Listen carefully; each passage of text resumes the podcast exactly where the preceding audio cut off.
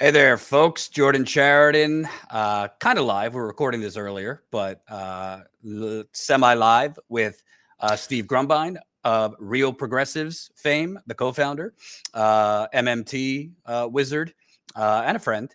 Happy New Year, Steve. Happy New Year's to you too, buddy.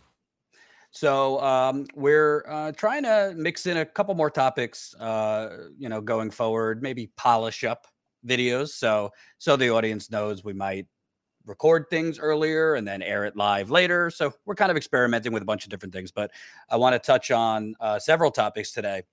Obviously omicron and covid is a major thing so we'll get into that in a little bit uh, and also uh, the record number of uh, workers quitting is getting even more of a record. Uh, so we're going to get into that. November's numbers in terms of workers quitting in America were uh, even higher than previous months and it made the entire year of 2021 a record. Uh, so definitely we're going to get into that. Uh, but I kind of wanted to start, shockingly, um, the and by the way, everybody press that like button. You always hear me say it, but the like button under the video is one of the chief ways we could kind of get around uh, YouTube's uh, suppression. If you haven't noticed, Status Coup with 123,000 subscribers, uh, our views are kind of low and no one gets notifications. And uh, there's a lot of problems with uh, our videos getting visibility. And I know you have that with Real Progressives too. So, one thing you could do for your country uh, therefore Status Coup is press that like button, share, and comment too. So, Steve, Joe Manchin uh, came out yesterday. Um, I think he likes attention. I'll say that. Uh, but he had a little gaggle of reporters around him. And he was asked again uh, if he's reconsidering the Build Back Better plan. Colin, uh, let's let it rip uh, what Manchin had to say on BBB and what your conversations have been with the White House? There's been no conversations after I made my statement. I think it's basically, you know, and uh, I was very clear. I just I feel as strongly today as I did then that uh, uh, the unknown with the COVID. Here we are. We can't even go. Out, I've got a, a 95 N95. We all I, I, see all of you do, and so there's different uh, concerns that we have right now that we haven't had for a while. So that's a concern. Inflation's still a concern. It's still over 6%. And the geopolitical unrest that we have, and I think the president's been doing a yeoman's job trying to talk to Putin and calm things down to let him know where we are. So these are all challenges, guys, and this is all expensive challenges. So that's that, that's where Jake on that we have there's been that conversation. Uh, I love the last part that talking to Putin costs money. Uh, that's that, that's a new one. But you know, putting aside for a second that the Build Back Better plan, if it passed today under, you know, some compromise between Manchin and them, is obviously completely insufficient. To me, it's a joke. Uh, if I was if I was a progressive in the Senate or the House, I wouldn't vote for it personally. Mm. Uh, but putting that aside, I wanted to ask you. He's now using the coronavirus, the latest coronavirus outbreak. I mean, it's valid. Uh, yesterday, according to John Hopkins, a million cases, which is a record in America. He's using that as an excuse why we can't spend money. He's using inflation as an excuse why we can't spend money. And now something, something Putin. Uh, let's start with the coronavirus. Uh, is the Omicron surge a reason that we cannot expand Medicare to vision, hearing, dental, that we can't have universal pre K, that we can't have uh, increased uh, elderly care, that we can't have actual climate proposals? Uh, what do you say to that? Well, as far as the healthcare side goes, we have been woefully, woefully unprepared in training up a breed of nurses, doctors, friggin' orderlies, uh, hospital. We we've not staffed. We have not planned for a world that would require or would even have available the real resources to address the needs of society. So there is some reason to believe that without a nice transition to where we would have those resources. I mean, you see right now the hospital. I mean, now part of this could be gouging, part of this could be savvy business administrators trying to get COVID dollars that are available. But you look at Hogan in Maryland right now, and they've just declared Maryland a state of emergency.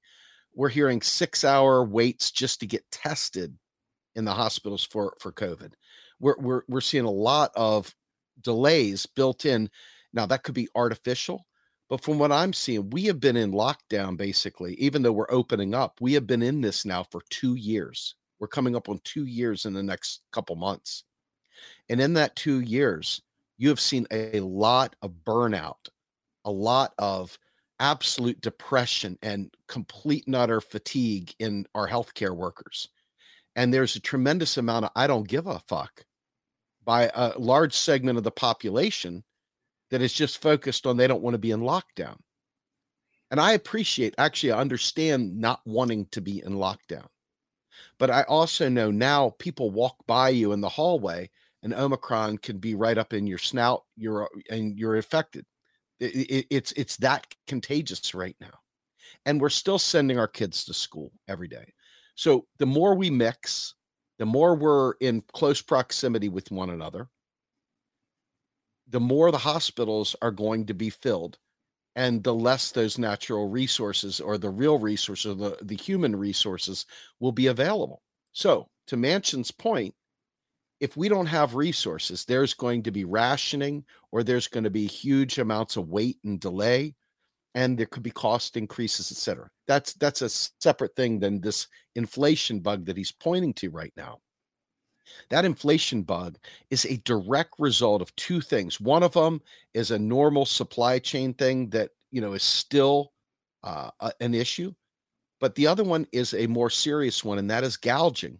You know, the Saudis, the price, the fuel, that is all gouging. That is not a matter of, oh my God, the it suddenly became so much more expensive to refine oil. No, that's not it at all. They know they got us over a barrel, so to speak. This is not some God breathed thing.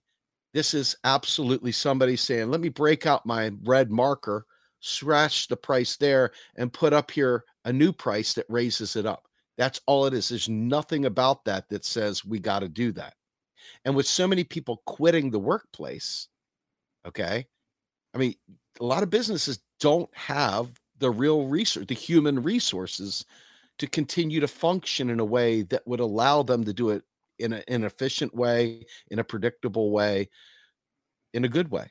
And so, yeah, you're seeing some inflation. This is a very real thing. I mean, you know, he's he's pointing to something real, but he's not pointing to the cause. He's pointing to something real and saying this real thing is directly tied to this other real thing, and they're not tied together. So, well, to this real point- thing, this real thing is these companies are knowingly price gouging using Absolutely. inflate using inflation as the excuse. They don't have to be charging what they're charging, and they are hitting. I mean, in some cases, record profits, citing, "Well, we got to do this because inflation." But I mean, there's plenty of reporting out there that they're not just passing off costs to That's right. customers; they are price gouging. You're damn right they are. And that's exactly what they're doing. I mean, the, the, this is what always happens. This is what happens with the Alex Jones world back in the day. He would say something so inflammatory, but then he would point to something legitimate, something that was it's true. But the causation is not the same thing as the correlation, right? The correlation that yes, these two things are happening doesn't mean that they're tied together. It's like taxes and spending, right? They don't, they are not tied together. And so, but they use that as, hey, we don't have any money, or hey, there's inflation, or whatever. The average person sadly doesn't know any better, Jordan. And that's where this problem really kicks in. Guy like Joe Manchin has clout because Jane and Joe Public don't know any better. Right. And and and he can say this stuff with impunity because the media carries that water for him too. And then the business leaders come onto the talking head shows that everyone plugs into and they repeat it too. So it doesn't matter if it's real. It only matters that people believe it's real. And that's Well, what's the other- happening. The other thing that I find crazy, and obviously it's not just Manchin. There's a lot of Democrats who have his ideology, but they're Yeah. just Manchin is kind of taking the arrows on it. But what's infuriating about him is he's trying to link. No, we cannot. We cannot have these. We cannot spend whatever 1.8 trillion dollars, which, as I said, to me is a band aid to a gunshot wound. Even the climate provisions, which we've gone over, they say 400 500 billion but if you actually look at it it's all tax incentives and neoliberal kind of nothing with teeth to actually force uh, fossil fuel companies, energy companies to radically shift now to wind, renewable, that kind of thing. But putting that aside, he makes it seem like no, no, we can't spend money now on these programs because of COVID and uh, inflation and you know Putin and the mailman. But well, how is Europe, which is not as wealthy as us? Uh, how is it that people could walk into stores right now and they could buy tests and find find COVID tests at you know a buck or whatever, one euro, one pound? Uh, that's what I'm reading online. I spoke with someone in Europe. You know, it, it, there's less tests now, but you could still find them.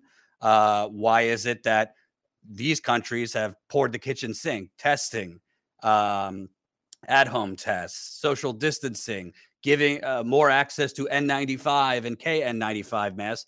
And they also have universal health care and they also have a social welfare and they're not as wealthy as us. So to me, it's all smoke and mirrors. He's trying to make this false choice where, yeah, we can't really focus on, we can't really spend a ton of money now because we need to f- spend our money on COVID and getting inflation down. Let, let's let's take on one thing here real quick because I don't want to give the false positive here. Europe is as wealthy as Europe wants to be, even though Europe is not a state per se. Europe is as wealthy as it wants to be. It's got the European Central Bank. It can, if money is your measure of wealth, and money is not a measure of wealth, because just like in the US, we print in digital US dollars, they print and create digital euros. It's the same thing in Europe. The difference is, is that they have a European central bank that is not tied to any one nation. Whereas in the United States, we've got the Fed. But the Fed acts on Congress's behest. The Bank of England acts on, you know, England's needs as the government prescribes. And in Europe, because you know, England stayed with the, the British pound, the pound sterling, whereas the rest of them adopted the euro as their primary unit of account. And so it's not a matter of wealth, it's a matter of political will, it's a matter of desire, and it's a matter of believing that it's possible. And the US, we we are the we are the world's neoliberal project. Many of the oligarchs planted seeds in the US to watch it grow to become the the factory of the world, so to speak, or the the finance capital of the world in this case, right? and and ultimately you get what you get with that and i think it's important to realize that while we have wealth the wealth that we have is really found in our ingenuity in our natural resources in our access to the ability to um, manufacture and and so forth and, and be self-sufficient okay? Right. But we don't make a lot of things in this country anymore and the rest of the world is carrying our weight as they're being the ones that create these things for us to purchase with our little pieces of paper and as the scarcity of their availability and and and so forth picks up as costs rise in their countries you know they, they they're not going to be as willing to be our maids and servants creating these products for us so this is one of those catch 22s i think in understanding wealth how do they do it ultimately each nation state is sort of slave to the rules of the European Union. And so they're able to do things based on their collective negotiating, if you will. United States, they know that we can afford. So by extension, we sort of are subsidizing the wealth of the rich people that are stealing from us with these vaccines and with the COVID uh, cost, the cost of the whole thing. The United States is by definition subsidizing that at some level, but we're also relying on them to create our products and services abroad. So it's right. it's a it's a catch 22. I just want to make sure that we're not defining wealth as money as so much as access to the ability to provision real resources. And also the quick quickly the difference also between us and Europe and other countries. Yeah, there's corruption everywhere. Uh, no other country that I'm aware of has the donors have such a stranglehold over the entire political system. That's why I call it the United Corporations of America. Uh, Europe, other countries. I mean, yeah, there's there's people, you know, wealthy business owners, this and that, who have influence. They don't literally buy the government the way it's bought here, which is a kind of important difference. I want to play one more Manchin clip because uh, this one, uh, let's just play it. on the child tax credit. Are you a hard no on ensuring that on supporting the Child tax credit is still there, as I'm understanding. Yeah, are Basically, you- Are you a hard no on ensuring that families with no income tax obligations get the expanded credit? Are you a hard no on that, Senator Manchin? uh, I've been basically very clear on that. I think there should be a work requirement, and that means you file a 1099. So a 1099, if you're going to call it a credit, you have to see if you have a liability or not. The only way the IRS would know that is you file 1099. So I've been very, I think, very direct on that. I wanted to, uh, first of all, we, you know, the media only reports on the child tax credit. Oh, what a great thing! They don't really care to dive into why the hell are why do we have such child poverty? I mean, that's the deeper problem, would you say? Maybe instead of a child tax credit, which is a neoliberal. I mean, it's it's it's good, it's helpful, but maybe we should try and, you know, structurally Address change root things. so causes. yeah, uh, address the root causes. Why we need to cut poverty in half? Why is it so? Why do we have such poverty? But putting that aside, I found it really grand him talking about you know 1099s and requirements, this and that. Uh, it just came out recently, uh, Colin, if you have it. Uh, Mr. Manchin, his brother, just sued Joe Manchin for over 1.7 million dollars for not paying back loans. U.S. Senator Joe Manchin's brother has sued Senator Manchin and another brother for over $1.7 million that allegedly was loaned to keep a family business afloat decades ago. Uh, according to the lawsuit, Joe and Roach Manchin requested the money in the 1980s from their brother, brother in response to Manchin Carpet Center's distressed financial condition. John Manchin loaned them more than 1.7 million, all of which was provided to the business's primary creditor, Community Bank and Trust. According to the laws- uh, lawsuit, Joe and Roach Manchin promised to repay the brother on repeated occasions, most recently in July 2012, according to the lawsuit. So, uh, Mr. Manchin wants to lecture, uh, you know, parents and uh, others on uh, work requirements. Yet, according to a lawsuit, he owes nearly two million dollars to his own blood. I mean, the guy is a a grade A scumbag. I mean, but I, I don't know. I mean, that's like gotcha politics. I mean, yeah, it sucks. And yes, he's a parasite, and yes, he's a leech, and all the other things that go with that. But the fact is, is that his personal stuff aside, we have people that are literally trying to take care of children who are are without family support. They don't have a brother loaning them 1.7 million. They don't have anything like that. They don't even have somebody that could give them a couch to sleep on in some cases. Right.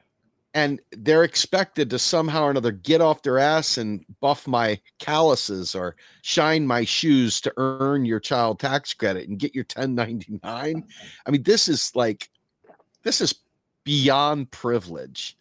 It's the This economic like Hunger Games. as- it's the economic it Hunger Games. it's Squid Games, man. It is Squid Games. Let's go Squid because Squid is so much more like I don't know if you've had a chance to see it, but my God, disaster capitalism special, isn't it?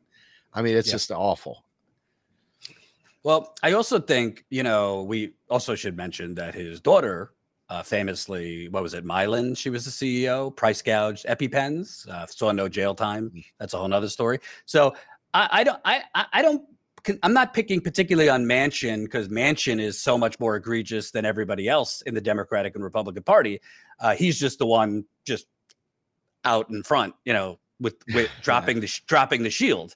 So this i i- it's just mind numbing. It's just mind numbing that someone who has had every entitlement, he came from a family uh, political dynasty in West Virginia, apparently gets loans just to you know get his business off the ground, whatever, a dry cleaning or car, I I don't know, whatever, whatever that was. Carpet. Um, his, uh, uh, I, I was in West Virginia reporting last year. Apparently, his daughter, he kind of bought his daughter a degree. She didn't even finish. Uh, and then his daughter becomes CEO of a pharmaceutical company and just disgustingly is price gouging EpiPens, which people need to survive, uh, diabetics and what have you. And he's lecturing people on work requirements. And by the way, it's not just him. There are other Democrats who are not as loud about it that feel the same way. And Joe Manchin is just taking the arrows. So, you know, this this this neoliberal slash right wing notion that we can't give things for free. Well, should we give work requirements to the Pentagon then? Should we give work requirements to the banks that they bailed out with no issue? To the, the fossil fuel companies that get the subsidies? It's it's it's disgusting. It's disgusting. It is. It is. I mean, I I I wish that we could somehow or another pull away from the gotcha politics, if you will, because what ends up happening is the sword you use to stab them ends up coming back to stab you, right? And that's what the Democrats always do. Always, by the way, not sometimes, always do when they start talking about deficit reduction and things like that. Because the Republicans, they never have that kind of guilt when they're in power. They're always like slashing taxes on the rich and they're always cutting expenses on the poor. And so why we would sit there and allow that to happen is infuriating but this is their game and and quite frankly it's it's the gotcha politics. They think oh look you know he's he's a hypocrite. See? See what he did? And yes it feels good but at the same time though it just perpetuates it when reality is is that this is all bullshit it doesn't have to be that way and and if we as you know progressives and if the Democratic Party ever had any intention of not being the Republican Party of the 70s, then maybe we could get somewhere. But they don't. They they are the Republicans. And I don't know who the Republicans have become. They become something out of some sort of a horror novel, but they're both in cahoots. They're both literally the, the, the difference between what A says and B says is A is so much more palatable compared mm-hmm. to B. B is just awful. So if you choose B, you know, it's like the ch- decision between taking your heart out with a spoon or whether cutting your hand off. You're going to cut your hand off. You're not going to cut your heart out with a spoon. So, okay. So uh, now, now I'm walking around without a hand, but damn it, it felt good because I picked the lesser of two evils. And that's what keeps happening. They're not really in any way, shape, or form informing one another. They're not actually speaking truth. They're literally playing a game, and that game is going to cost lives, and it's it's shameful. It's shameful. Good segue to the next topic. By the way, remember, press that like button. The like button under the video makes a big difference. The more people that press the like button, the more people get to see the video, the more likes. It helps in the algorithm that YouTube has rigged against us. So press that like button, share this video, comments, super chats, welcome, all that good stuff. So um, I want it's a good segue because apparently, I mean, this is not shocking if you have it, Colin. Uh, Democrats hit the pause on Biden's climate social spending package. Uh, so Senate Democrats are putting President Biden's climate and social spending plan on the back burner as they plan to debate voting rights legislation this month and hold a vote on changing the Senate filibuster rule. Democratic aides say the Build Back Better bill won't be ready for floor action anytime soon and predict the wide ranging legislation that the White House negotiated with centrists, Manchin and Sinema may have to be completely overhauled. So uh, I'm going to say something. I hope it's not controversial because we're two white guys. Obviously, I care about voting. I care about voting rights. I've covered a lot of uh, voting issues, election fraud, voter suppression. We know that uh, voting rights is a crisis in this country. We know that the Republicans are basically trying to overhaul voting systems on the local and state level so that you can't vote, uh, or it's a lot harder for black people to vote, brown people to vote, even younger people to vote. Uh, so I'm not minimizing that at all, and it is to me the issue of you know one of the issues of our time. But it kind of seems very transparent what's going on, Steve. Democratic Party, uh, which frankly I don't think Biden ever really had the desire or will for a 3.5 trillion package. I think he's letting Manchin take the fall, but doesn't seem like he really wanted to fight for any of this stuff. If he did, there's examples, Lyndon B. Johnson and others who, you know, use the bully pulpit of the presidency to uh, buckle some knees, you know, uh, f- you know, yep. force uh, force senators uh, into political submission. Uh, Biden doesn't want to do any of that because, frankly, he's a right winger. But putting that aside, it seems to me the Democratic Party uh, is to distract away from not actually doing anything structurally or economically uh, they're going to run a campaign basically on voting rights and Republicans evil and trying to bring out the African American base. I hate to be so crass, But to me, that's what they're doing. That doesn't mean voting rights isn't a real important issue. It absolutely is. Again, two white guys, but seems transparent to me. They're shifting now. Uh, they're Biden could have fought for uh, Build Back Better. Uh, he's not, and now they're shifting to you know an important issue, but one that lets them off the hook for the economic failures. Well, it does more than let them off the hook. They know they're in for a bloodbath in this election coming up. They know that they're going to lose their ass on every freaking level. To have the Senate, the House, the White House, and still produce a big old goose egg, it, it, it's like fertilizer for Trumpers. Everybody, I, I, have a lot of friends, good friends, price friends we've had together in different ways, who were very staunch that we just got to remove Trump at all costs, whatever it takes. Let's vote for Biden. Okay. I, I'm not here to judge, but I'm here to say, I said back then, and I'll say it now. The thing that makes Trumpers is not Trump. Trump is the basket that catches them. Okay. What makes Trump Trump and what creates these neo fascists is a feckless neoliberal Democratic Party that pretends like it's for the working class while simultaneously doing absolutely nothing for the working class. And that lie right there is defended by every vote blue across the country. It's defended by every sycophant within the party. And it's defended by many, many people who have just always voted blue no matter who. And they can't imagine anything else. This is not to say that on paper, Biden is not a less threatening candidate than Trump because Trump was a madman in his own right. But what it is saying is this sometimes the solution to your problem is not to embrace something that is going to create more of the same problem and expand it and make it even worse. We I can't imagine we have the the courts are stacked with Republicans and not Republicans, but freaking fascists. Mean, we're talking society. about horrible, horrible. The court is horrible. Biden had a chance to, to fill the courts. He did not do that. Chose not to do that. Okay. He, meaning he's saying, hey, it's cool. We'll go with, we're good with this. I'm good with this.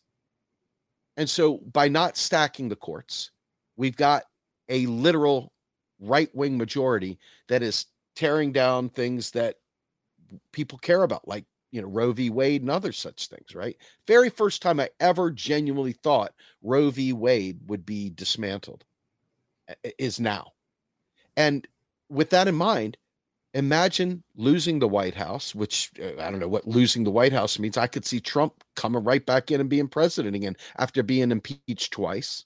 I could see him getting right back in there. And I could Well, also the, see the, the, election Democrats were if the election were held today, I I think without question Trump would win. exactly. You look at the Senate, could easily immediately go back to Republicans without any effort whatsoever. And you look over at the House, the House has been so unbelievably useless during this Biden administration. So incredibly useless that, I mean, like ineffectual, unwilling to go the extra mile, falling in line, literally like like it's their job, like those feigning goats. They're just falling in line.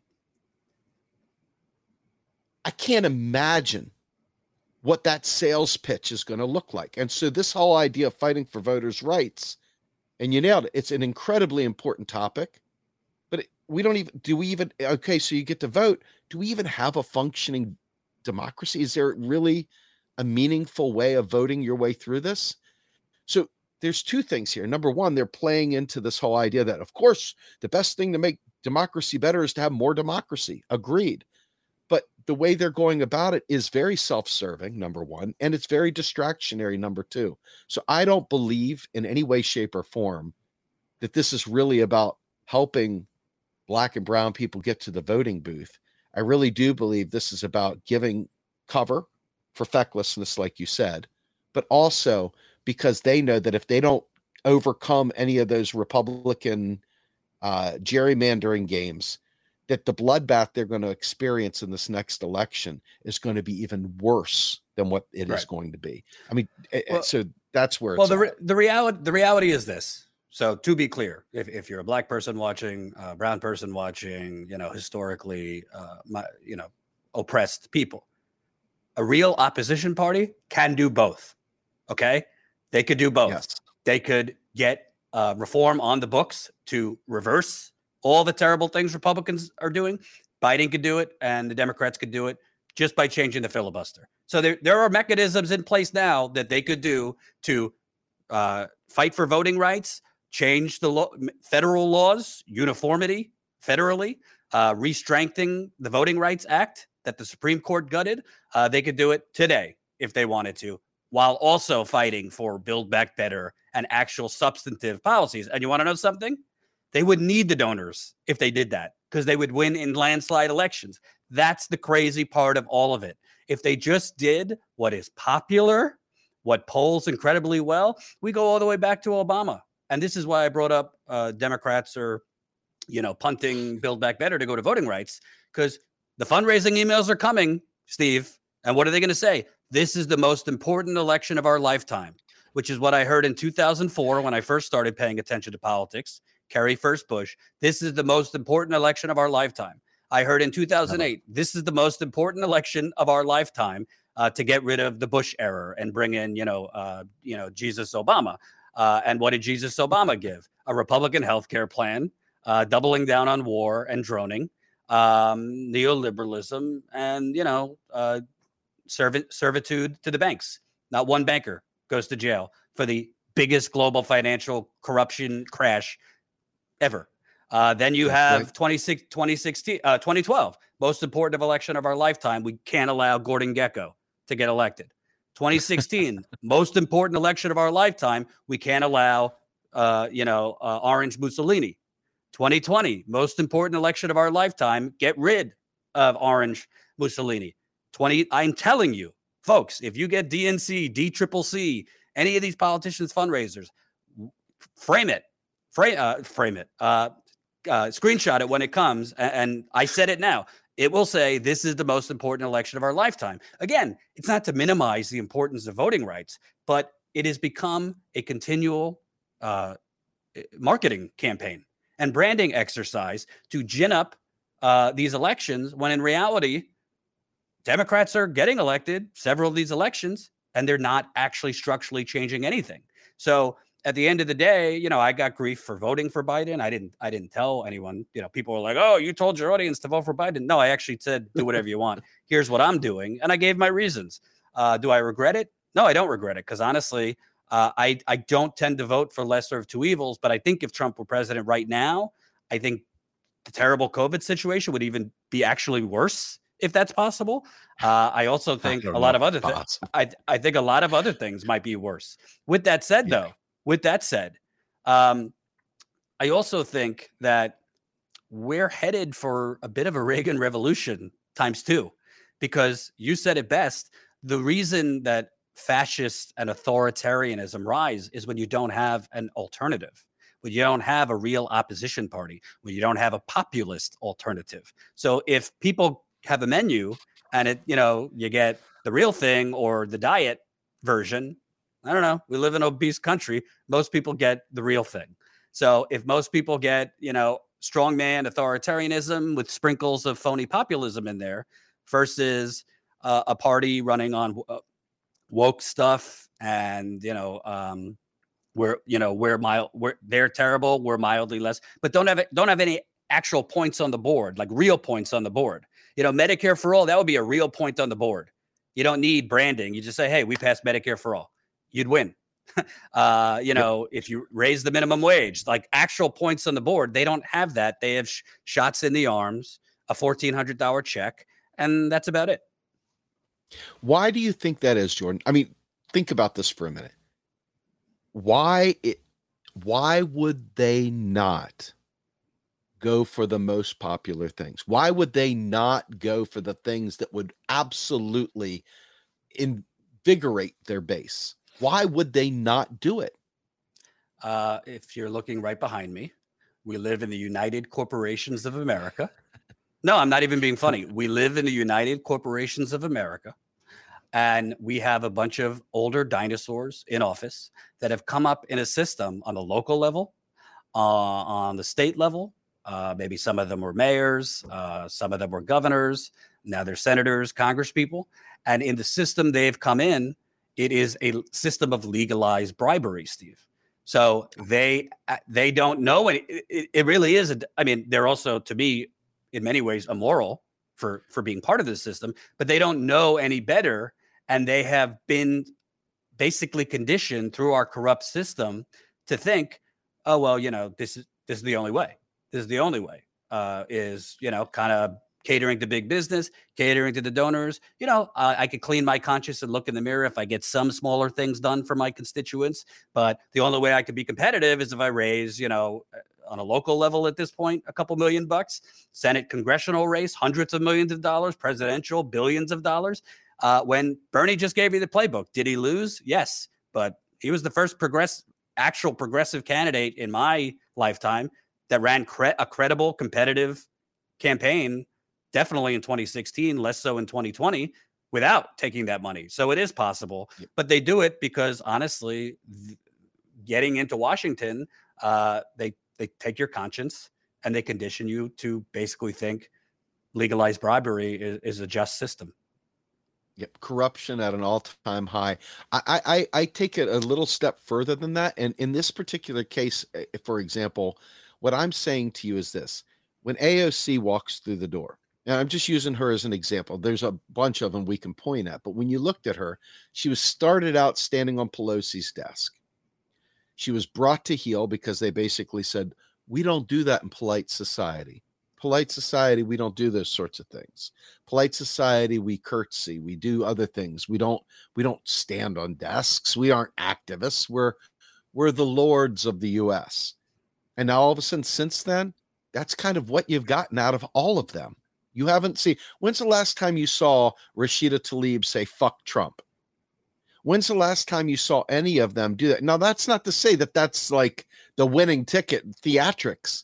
I'm saying though that that whole mindset has become I am now part of this elite apparatus and I've got to play rule play by the rules of this thing. And believe me, I live it in my daily life if you speak like an activist if you're angry if you're enraged if you if you fight back if you're not docile and say oh okay let's do this then you will be an outcast. You'll be an outcast. You absolutely 100% will be punted and kicked to the curb and brought up for somebody else who will go yes sir. How are you sir? Please sir. And so i think that there's a lot of in crowd out crowd stuff that goes on in our political system but I also think at the end of the day, they're there to protect capital. I think they get up there and they start getting educated on what their real role is. Because think about it if everybody that runs the government, you, you walk into government, you don't know how to do your job. You've never done that job before. There's no such thing as knowing how to be a congressman or a senator. You get in there, you're elected to it, and all of a sudden you've got to be shown the ropes. Who's showing you the ropes? Somebody else that's done it for a long time and probably one of the people that's on the take. And so this whole process, I, I just don't see a way through this without being very, very disruptive. I don't. I don't see a way to do it without being disruptive, Jordan. Uh, I want to touch two more topics a little quicker, uh, and good to have you on for this, Colin. If you have the tweet, um, this is from yesterday, actually. Just in 4.5 million Americans quit their jobs in November, a new record. The quit rate of 3% tied September's all time high. About 43 million people quit jobs from January to November 2021, millions more than anything ever seen before. The great resignation shows no signs of slowing. And uh, if you look at that chart there, I mean, you could see as the year went on, um, what is that? Yeah, uh, is that as total U.S. Um, yeah, it c- continued rapidly going up by month. Um, we've talked about this before, but what do you ascribe uh, all of a sudden? Millions of people who, in previous days, maybe didn't have as many choices, uh, are saying enough of this, enough of low wage work, enough of exploitation, enough of my benefits being cut, enough of me having to work two to three jobs, enough of workers or employers demanding I come in while COVID positive, which we're seeing more of.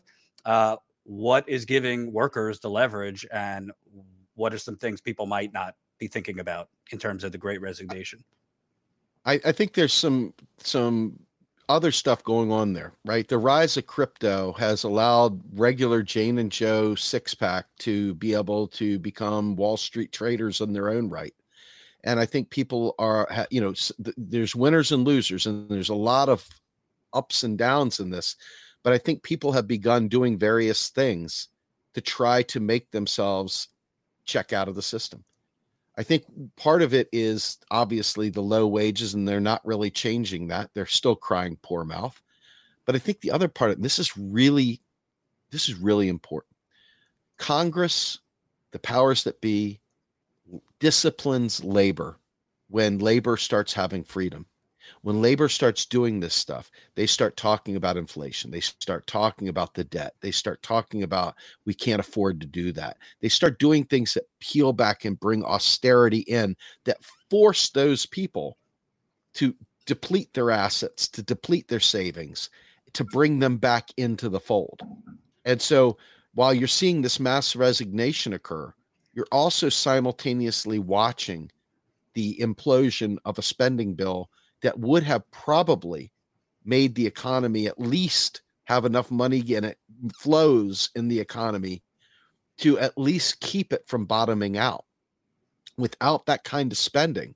I mean voting is not a spending bill okay? Right. the voting act is not a spending bill. So that means n- new money creation to spend out into the society isn't going to happen through that so with Build Back Better, which was a shitty bill to begin with, but at least it was inserting some money into the economy where it was needed since it's all pooling at the top. And this was spent at the top. So it wouldn't really help us out much anyway, but it would help out some. Some of it would eke through the cracks. The whole trickle down theory, we're not even getting that trickle down here, you know? So it, it's it's a real tough one, Jordan. But the fact of the matter is, is that the great resignation I think is going to be followed by the great austerity to force them back into the system because that's what this is. It's all about disciplining uh. labor, disciplining society, and making it a challenge to live without buying back in. So be I'm, watch I'm, for that. I'm, I'm stealing the great austerity. I think that's very good in a really dystopian, terrible way. Uh, yeah, you're probably right. And you want to know something? I think they'll do it in a variety of ways. Increase interest rates, um, yep. I think they'll do it in other ways, you know, continued inflation, i.e., price gouging. Um, yep. They're going to do it in a bunch of ways once this Omicron and COVID surge goes down so that uh, it is a less, what do they say, uh, elastic uh, economy? Oh, yes. Or, yeah. yeah. If you go back to 2009, I lost a 17 year career at Verizon. I didn't think I'd had a problem in the world. I just got my second master's degree. Folks, I'm an educated dude. I really went through all the process that they tell you to do, right? It took me 18 months to be able to get back on my feet and find a job. And that job that I got was at one third of the pay 18 months later. One third of the pay. Now, if you don't think they can make your life a living hell, I don't know if you remember, people were driving four hours away to go work at Walmart, just to work at Walmart, four hour drive to get work. One third of the pay. That's not an accident. This is the disciplining of society to make you heel. And you're not slaves, you're not on the plantation, you're not in chains, but you are in invisible chains. And these invisible chains are called debt and they make the society so difficult to survive and they're willing to because they can survive anything. They've got real wealth they've got real assets and they've got the ability to sit there and go you'll do what i say. You will do what i say. You don't have any say right. so in it. You will do what i say or you won't eat. And right. that's what's happened. I'm telling you that that's coming. That's coming. We, we experienced it in 08 and 09 and it kept going I think we're headed right back to it. Corruption hasn't ended, and we're still watching the austerity hounds chuckle around and and be on every talk show and the rest of our population, unfortunately, isn't probably listening to this. Not enough anyway. And so, because of that, they're out there listening to these talking heads that are telling them it's all impossible. And while people check out, watch how quickly they have to check back in. Right. Uh, last topic. I wanted to talk about COVID, uh, Omicron.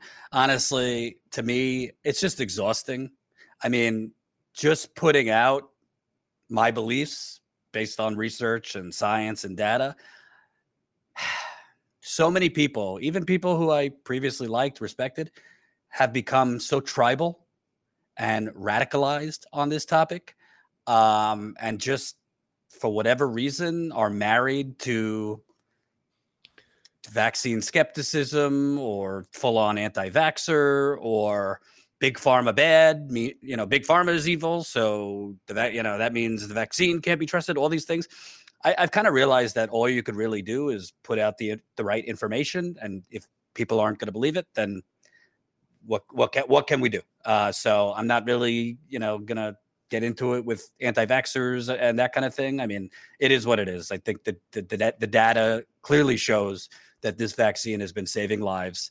Uh, and this is not just coming from me. Uh, it's coming from a lot, you know, a lot of uh, people on the left, including Chris Hedges, who obviously I'm not citing a medical expert, but I think he made an important point uh, the other day. Uh, let's play that clip, Colin. I don't think we're going to stop the pandemic and the mutations until everyone gets vaccinated. I mean, I think most uh, epidemiologists and uh, World Health officials, uh, this is part of the whole battle with Moderna that uh, by not uh, sharing the patent with countries right. like South Africa, uh, which have said, just give us the formula, we'll make it ourselves, but they won't do it because it's all about money. Uh, and and the problem with that is that then we're just going to get mutate. If everybody is not able to get vaccinated and doesn't have access to vaccine, uh, then we will just get mutation after mutation after mutation, and this thing isn't going to go away. Uh, so uh, I actually share some of the concerns with anti-vaxxers. I don't trust Moderna or Pfizer or any of these Same. companies myself. Same. I got vaccinated and my kids are vaccinated uh, because uh, the consequences of allowing this pandemic to just roll forward, uh, and, and let's not just talk about the health consequences, which of course are catastrophic, but the political, the social, the economic uh, consequences are very dire. So uh, I pointed out Chris Hedges because he's somebody that, broadly speaking, people respect on the left, including va- anti-vaxxers, denialists. yeah, yeah. Um, I'll I'll just say again, I'm just exhausted. I mean, just even tweeting anything pro-vaccine or anything, you just get hammered by anti-vaxxers. But and whatever, I'm not calling these people bad people. You know, I'm not saying let's force a shot. If you don't want to take it, don't take it. But what I am saying is, I I, I think there's some ba- and I should have started by the way. Yesterday uh, was a million cases, so that's a record in America. Uh, I think frankly, there's no way of even knowing how many cases because people who are getting the tests, the the rapid tests, and taking them at home, there's no reporting system for that. So we could say a million cases. Who the hell knows? Uh, I'm getting messages from ER nurses, ICU uh, nurses, hospital workers. I have some interviews lined up saying that the healthcare system is collapsing. So all this talk of like it's mild, it is by all accounts milder than other strains, and that's thank God for that, right? Uh, is it milder because more people are vaccinated? Is it milder because it's milder? It might be milder just because it's milder, but also because a lot of more people are vaccinated, so they're not being hospitalized or dying. So I'm not going to pretend to be a medical expert, but what I will say, there's two points that I keep seeing put out there that are just wrong. Number one, this is a willy-nilly uh, vaccine that has not had trials, has not had studies the MR, the mRNA vaccine and the methodology methodology behind mRNA has literally been studied and trialed for decades. So the foundation of the vaccine, and, and you could look this up, uh, you know, if you think if, if you think I'm making this up or you think it's like the CIA, I mean, the mRNA, which is the foundation for these vaccines, uh, has been on study and trial for a long time. Um, secondly, you know, to me, I'm not discounting big pharma is awful. It is awful. But the, the reality is life-saving medicine across the board in the United Corporations of America is manufactured by big pharma. So Yeah. this this notion that we can't take it because it's big pharma and they're just trying to profit. Yeah, it's a gross system. Steve and I have been addressing that for an hour. It is a gross system that Moderna and Pfizer, who, by the way, the government funded their research for these vaccines. Yep. So if Biden had some balls, he would, through executive action, uh, through you know whatever judicial action the Justice Department would have to take, is force them to share the formula. Because this notion that these countries don't want the vaccine, that's not true. Uh, but I wanted to ask you, Steve. I mean, we're not epidemiologists. I, I had one on the other day, which people didn't like. But frankly, this, and I'll read from the New York Times here just to kind of drill in this strand, Omicron, is certainly less deadly. You could call it more mild, although, you know, the jury's out in terms of how many people who get this strand or other strands are going to get long COVID uh, less hospitalizations. Somebody infected, with- uh, somebody infected with Omicron is less likely to need hospital treatment than somebody infected with an earlier version of COVID. COVID. An analysis of patients in Houston, for example, found that Omicron patients were only about one third as likely to need hospitalization as Delta patients. In Britain, people with Omicron were about half as likely to require hospital care, the government reported. The pattern looks similar in Canada. Uh, Emily and Azeen note. Um, then you look at milder hospitalization. So Omicron is not just less likely to send somebody to the hospital, even among people who need hospital care, systems are milder on average than uh, among people who were hospitalized in previous waves. So these are all great things. I mean, I'm not I'm not trying to over dramatize Omicron. With that said, if you have milder strains, Steve, that are infecting twofold, threefold of people, you're gonna have an overwhelming of hospitals. Uh, you're going to have an overwhelming of other sectors too. And I'm talking to nurses who are saying people are quitting in droves. They can't even get people to apply to the jobs now in these hospitals because they're seeing like why would you know nurses of 20 years are quitting nurses who have a lot of experience are not applying so i think the actual uh, strand could be milder but the effects could still be pretty significant. Yeah. Well, you think about it, the New York Times, which I know people have a problem with, uh, but they reported out that there's a twindemic coming up now where you've got the flu that is out of control as well on the side of, you know, this this new Omicron and Delta on the heels of Delta as well.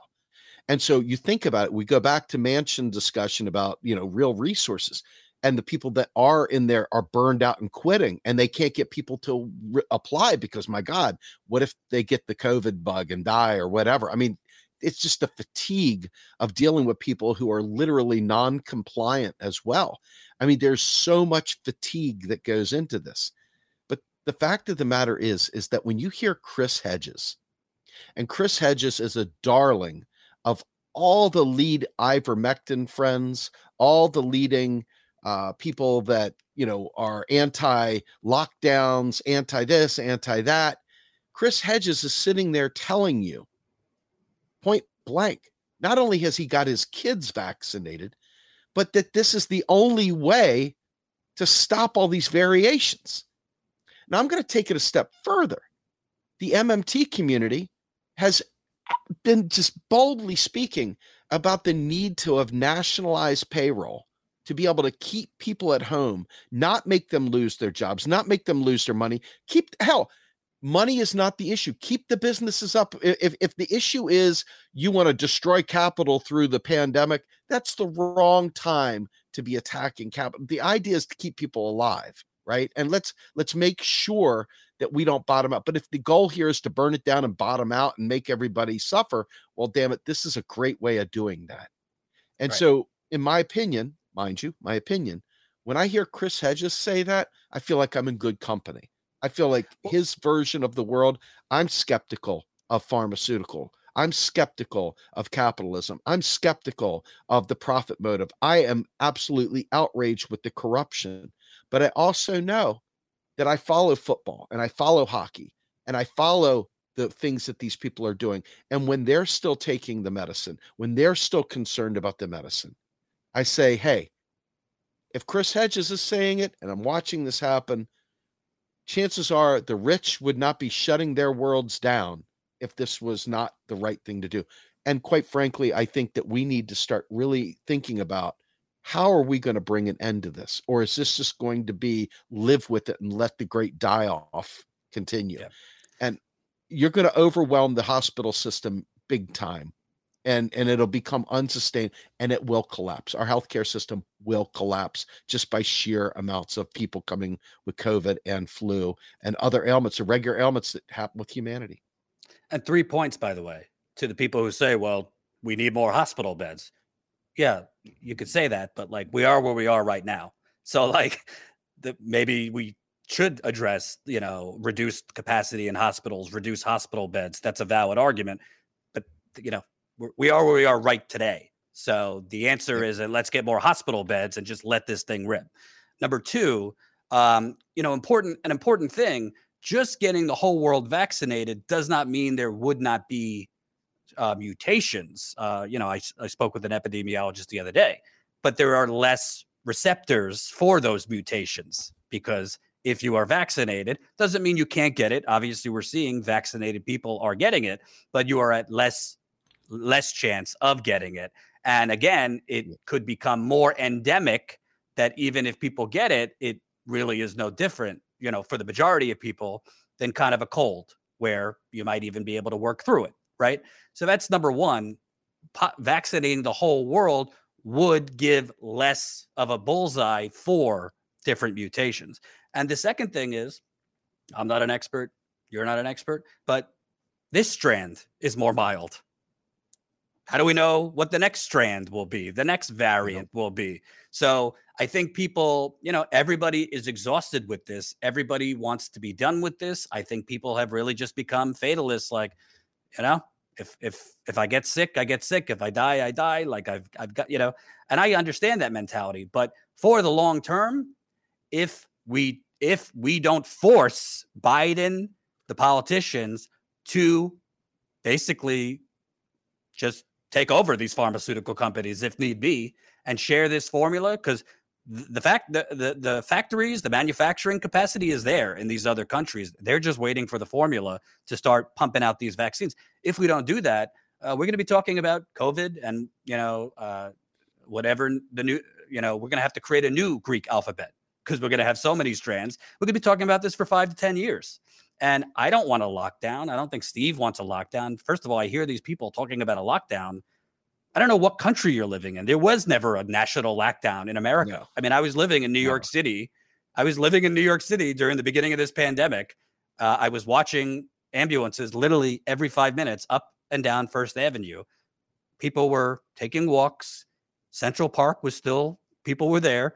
People were on the, this is during the stay at home orders. People were on the subway. People were on buses. So I like when I hear people say the lockdown left, I, I, I don't know what lockdown or what country you were living in. Like Italy had an Italy had an actual lockdown. Uh, other countries had real lockdowns where you could not leave your apartment, your home, other than I think groceries and things like that. But they had a specific like line for when you could go. Like those countries had lockdowns. I'm not advocating for a lockdown, but I think it makes sense based on the fact that we print money for war, we print money for all things. Like you said, nationalize the payrolls, pay people to stay home for a short period of time so that we could reduce the spread.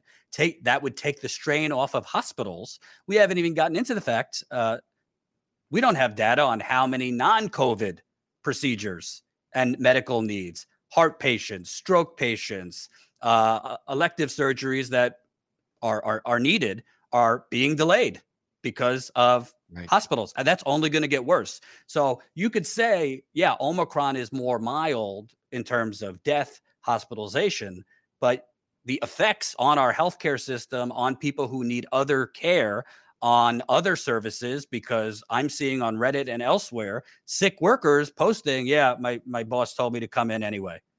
If you're not like throwing up or dying, come in, which is going to continue the spread. And again, I think the jury's out. You know, people want to talk about the vaccine skeptics want to talk about there's not enough uh, data or there's not enough research.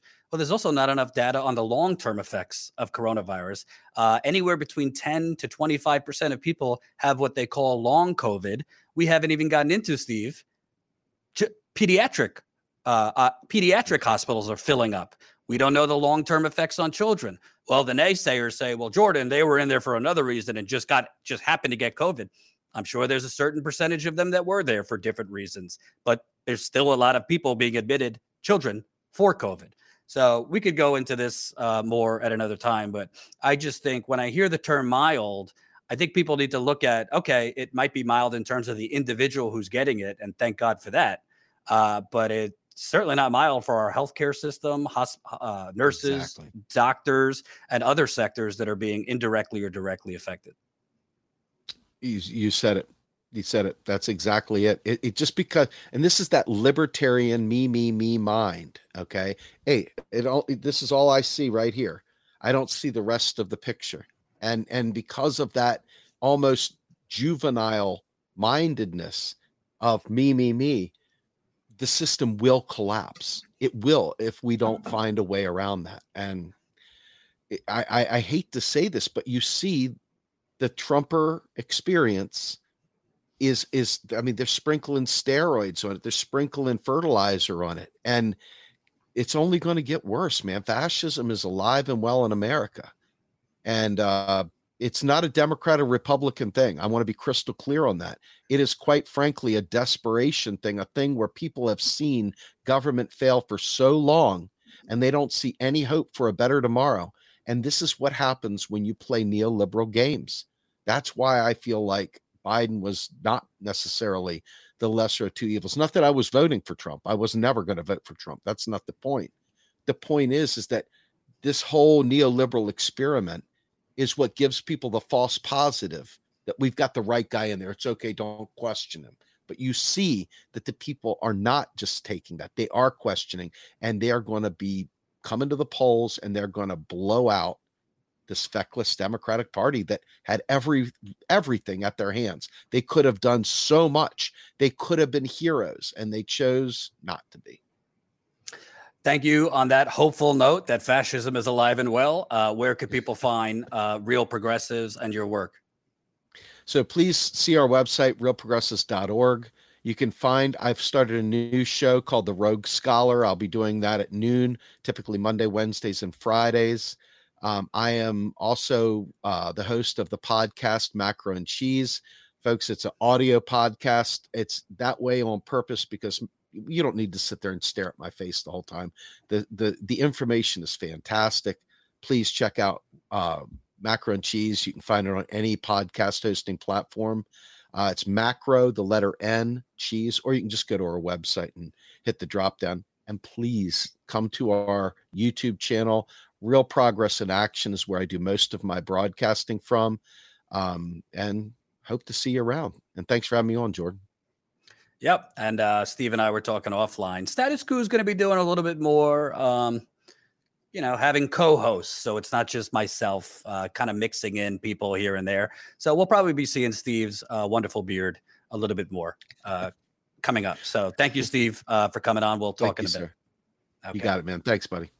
So that was Steve Grumbine of the Real Progressives fame. Uh, thank, I appreciate him coming on. Uh, before we go, I want to remind people, uh, Status Coup. You know, we're we're going to be trying some different things here and there. So you might see us record things like this right now is recorded. Uh, but if you notice, we added in a little bit more production value in terms of images and kind of bells and whistles, uh, and you know, air those recorded videos live uh, later in the day.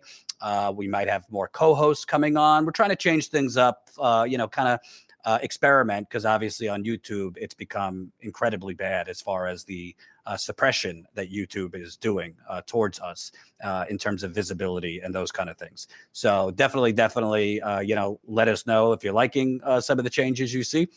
Also, a reminder we are, as far as I know, one of the only outlets that are all across the country on the ground doing important reporting. So if you can, consider signing up as a Status Coup member for $5 a month. That's statuscoup.com slash join. As a member, you get access to our monthly members call, which we do through Zoom, some other behind the scenes perks like behind the scenes videos, this and that. Uh, we're going to be thinking about other things we could offer our, our members as well. So that's statuscoup.com slash join. $5 a month comes down to 16 cents a day. We really need to grow our membership, frankly, if we want to continue doing the on the ground reporting uh, and hopefully be able to bring on more people because I'm being honest with you. Uh, uh, it's becoming a little too much. All uh, most of this being on my plate, uh, the reporting, the live streaming, a lot of the production, uh, publishing videos, a lot of the behind the scenes business stuff. Uh, I need help. So if you like the content, if you like our on the ground reporting, uh, sign up statuscoup.com slash join. Uh, thank you so thank you so much uh, for watching, and we'll see you tomorrow.